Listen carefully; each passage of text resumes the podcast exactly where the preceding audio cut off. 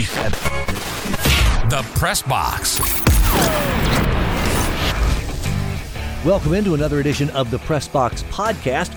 Mike Grace here for my partners Chris Stewart and JD Byers. Glad to have you aboard as we offer up just a slice of what you can hear each and every day on great radio stations around the state of Alabama and online 24 7 at PressBoxRadio.com. Want to know where you can hear the show? We'll visit the website. Again, PressBoxRadio.com.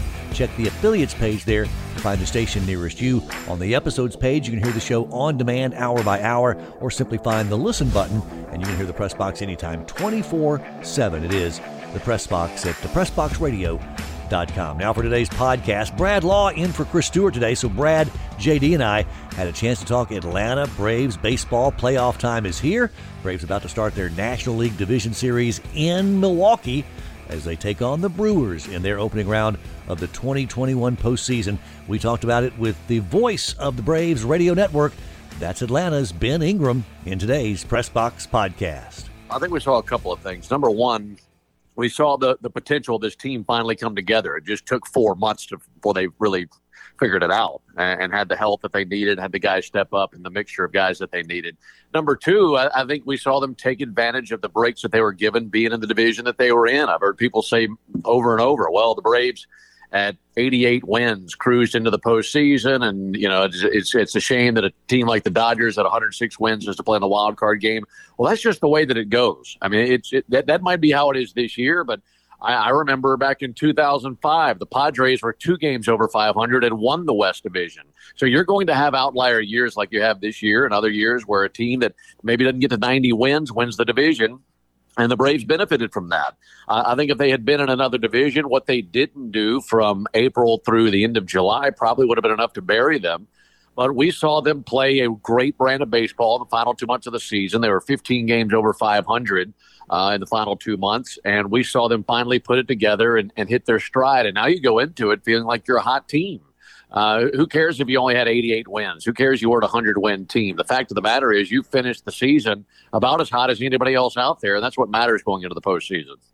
Ben, how critical, uh, and you know, it's it's not the Braves' fault that the Phillies sort of swooned late. The Braves had this road trip, that West Coast swing where they played the Giants, the Diamondbacks, the Padres. They go seven and three over that swing in in mid to late September, and I mean, I, I think you point to that as the critical moment of the season when the momentum could have swung the other way. Braves did what they needed to do over that two week stretch, and that's a big part of why they're getting ready to play uh, in Milwaukee in a couple of days. That's a great point because you know looking looking back at what the Phillies did in that span, the Phillies are playing good baseball. They're winning a bunch of baseball games. They had a really good stretch as well and yet they lost ground to the Braves. That's how good the Braves were. And I think no matter where you're playing those games or who your opponent was, that'd be impressive to have a seven and three run like the Braves did. But to do it out west against the Giants and the Diamondbacks and the Padres, especially those those uh, teams on either end. Uh, I, I, know the Padres really flamed out there towards the end, but at the same time, that that's a good that's a good baseball team that can be pretty tough. And the Braves traditionally don't play well out west. At least they haven't in a long time uh, you, would say, okay, they lo- they lost two of three in that Giants series, but they were one pitch away from taking two out of three. And we can see them starting to gain momentum right there. They did what they had to do in Arizona. They took three of four. Look back on what the Phillies did when they went to Arizona. They weren't able to take care of business. Uh, so w- when people say, well, you're, you're facing some bad teams at, at, this stretch or whatever it may be, everybody's facing the same the, the, the same schedule for the most part. This isn't college football where there's a strength of schedule. You're pretty much playing the same teams. And the Phillies, for the most part, didn't take care of business against teams like that. The Braves did. Uh, the Braves went to Baltimore and had no problem with the Orioles. Orioles gave the, the Phillies uh, uh, some trouble here and there. Same thing with the Diamondbacks. Um, so doing it when they did, and that September trip was big because I remember looking at the schedule in mid-August and seeing that the Phillies' schedule between mid-August and the end of the season was significantly easier than the Braves, and yet the Braves did. Uh, they played their best baseball in that stretch. Braves had the Yankees and the Giants twice, the Dodgers uh, they had the, uh, the, the long West Coast road trip that you mentioned. Uh, they had division games with Philadelphia, New York, and Washington, and, and they took care of business. So uh, it, it, was good to see them finish the way that they did. Um, and, and, to me, they, they are one of the hotter teams going into the postseason. I, I, think that really counts for something going into it. Look, it was still a race when the Phillies came to Truist Park for the, the next to last series of the regular season. I look at that matchup that the Braves absolutely dominated when they clinched the NL East for the fourth straight year. What the pitching staff did against the Phillies' big three. You look at Harper, uh, Realmuto, uh, McCutchen. I think they were like three for 32. All three of those hits coming in the series finale. And I think Harper was 0 for the series. I mean, that pitching yeah, did was. a great job. Yeah. I mean, between Realmuto and, and Harper, they had one base hit. Those two guys. Wow. I mean, that, that is that is not only coming up with a perfect game plan and strategy, that's executing it. And I think you give all the credit in the world to Rick Kranitz and, and his pitchers for executing that plan.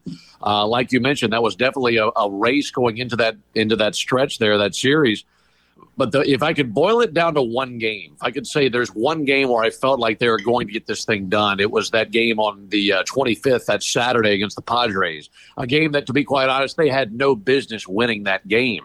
Um, they came back, scored a run in the ninth inning, tied it off of Mark Melancon, eventually won in extra innings. And let's be honest, the Braves have been pretty bad in extra innings this season. So to go against the grain of what they had, had done pretty much all year, to win that game on a day where the Phillies lost a game, that was a humongous swing, in my opinion. Braves went on to sweep the next day, took that momentum into the Phillies series, and took care of business. And to me, that, that day in San Diego was the one that put them over the top. Ben Ingram is our guest, a tremendously talented announcer for the Braves Radio Network. We're previewing uh, Atlanta at Milwaukee. Ben, it's been a while since uh, since this Braves team took two of three from the Brewers in Milwaukee. That was the middle of May. This team looks drastically different. Uh, the the makeup is different than it was in the middle of May. Still, the Braves took two of three from the Brewers there. Um, is there any, you know, whether it's Snit talking to the guys, whether it's the guys who were on that trip knowing they've taken two of three, what are your thoughts on any carryover from regular season success against a team into postseason play? Is is that a thing? Well, I think if the cast was the same, then you'd say yes. I, I, think the cast has been different. Here's the interesting thing about when the Braves play the Brewers this year two series. Number one, back in Milwaukee, that was in May, like you mentioned. The Braves went there, they took two out of three. That was mid May. Right after that was when the Brewers traded for Willy Adames, and he was their missing piece, and they took off after that. When the Braves played them in mid May, they were a 500 team. You look down the road a month later, and, and that team was 10 games over 500. So the Brewers would probably say, well, when you beat us, we weren't ourselves yet. We had not hit our stride. Uh, sure, we had some good guys on the mound, but we didn't have our lineup where it needed to be. And they really took off offensively. Well, the Braves would come back and say, okay, well, you came to Atlanta right at the trade deadline. If you remember, that three game series was the end of July carrying over into August. So the Braves made all those trades on July the 31st. That was the second game of that series versus the Brewers. Uh, and then after that Brewers series was when the Braves took off. The Braves took two out of three from the Pirates. Uh, they, they took two out of three from uh, from San Francisco, and, and they went on that road trip and won nine in a row versus Baltimore and Washington and Miami. So both teams, after that series, oddly enough, took off and hit their best stride. Um, so to me, like what happened in those two series was an interesting barometer, given that you had an opportunity to see those teams.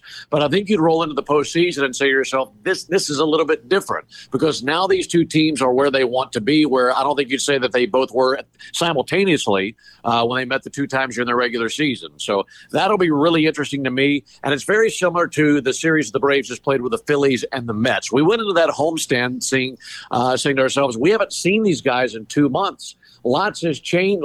Tons of things have changed in two months. And I think you'd say the same for this series. So while they've gotten a glimpse of each other, I don't think they've gotten a glimpse of each other at their best. And they'll get an opportunity to do that now. He's Ben Ingram of the Braves Radio Network, voice of the Atlanta Braves, who joins us to preview the National League Division Series, which starts in Milwaukee on Friday afternoon, a 3.30 Central Time start, 4.30 Eastern on TBS. You look at the pitching matchups, and the Braves come in with a dynamic duo, a seasoned vet in Charlie Morton, who was brought in for, for playoff action like he's going to see this week. Max Fried, the NL pitcher of the month in September. But gosh, you look at the Brewers, Ben, with their uh, triumvirate, Corbin Burnes, uh, Brandon Woodruff, Freddie Peralta, they've been good all year long.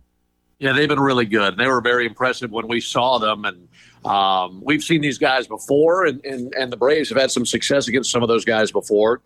The, the first the, the first matchup is really interesting to me, and I'll start with Corbin Burnes. He's he might win the Cy Young this year. He's 26 years old. He's got the best ERA in Major League Baseball, at least in the National League. Uh, but this guy has not pitched in the postseason since 2018. I think experience in the postseason goes a long way. He was 23 years old. He had a, a, couple of appearances out of the bullpen in 2018 in their division series with Colorado and their championship series with LA. and he's not he's not gotten a start like this in his life. So I'm really interested to see how he reacts, what he's like starting on that stage. Uh, as an ace for the first time. Second thing that's really interesting to me the Braves are going to roll out Morton and Fried one and two, like you said. These two guys have been brilliant with their stuff all year, but these are two of the best curveball pitchers in the National League right now the Brewers as a team do not fare well versus curveball pitchers. In fact, their team average is 191 against curveballs this year. That's 29th in Major League Baseball. Uh, they don't they don't have a very good slugging percentage against curveballs. Uh, they haven't had a whole lot of success, and that's a lineup that doesn't really frighten you to begin with.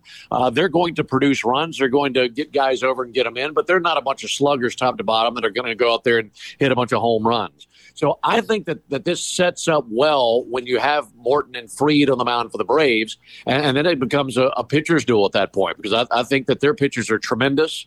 Uh, I'm a big fan of what they have on the mound. But um, I, I, think that this favors Atlanta when those two guys are on the mound because I think they have the ability to shut down that lineup. Uh, and that's going to take so much pressure off the Braves' bats to the point where if you can find a way to score three or four runs, that may be enough to win the ball game.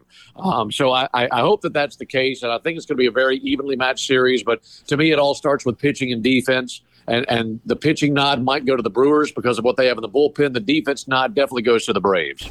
The voice of the Atlanta Braves radio network, Ben Ingram, helping set up the National League Division Series, pitting his Atlanta Braves our Atlanta Braves against the Milwaukee Brewers starting this Friday afternoon in Milwaukee. Our thanks again to Ben Ingram, and our thanks to you for joining us here for the Press Box Podcast. If you like what you hear, a couple things you can do subscribe, like, and review, and better yet, even tell a friend. If they do the same, that'd be fantastic. They can find us wherever they find their favorite podcast Apple and Google, plus iHeartRadio, Spotify, Stitcher, TuneIn, wherever they find their favorite podcast. All they have to do is search for Pressbox Radio 1.